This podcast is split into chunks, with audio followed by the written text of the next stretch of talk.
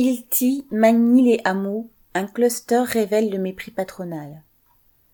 Samedi 24 avril, dans l'entrepôt de l'entreprise internationale d'outillage professionnel Ilti, à Magny-les-Hameaux, dans les Yvelines, un travailleur a été testé positif au Covid-19.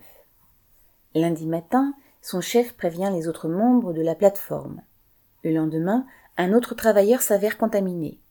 Par conséquent, la direction autorise entre guillemets les ouvriers à aller se faire tester sur leurs heures de travail. Mais elle leur impose de revenir à leur poste dans l'attente des résultats. Inévitablement, le vendredi 30 avril au soir, ils étaient plusieurs à être contaminés au Covid-19, et ce n'est pas la désinfection des lieux faite ce jour-là qui pouvait empêcher le virus de continuer à circuler. Et en effet, le lundi suivant 3 mai, un nouveau cas positif était déclaré. Ce jour-là seulement, soit une semaine après la découverte du premier cas, la direction organisait une réunion de crise.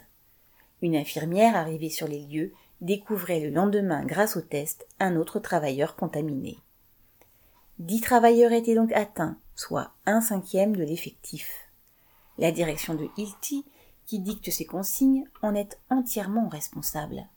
Si des travailleurs de l'entrepôt et plusieurs membres de leur famille ont été infectés c'est du fait de la volonté patronale de continuer la production coûte que coûte, alors qu'il était déjà connu que le virus circulait dans l'entrepôt. De quoi se mettre vraiment en colère. Correspondant Hello.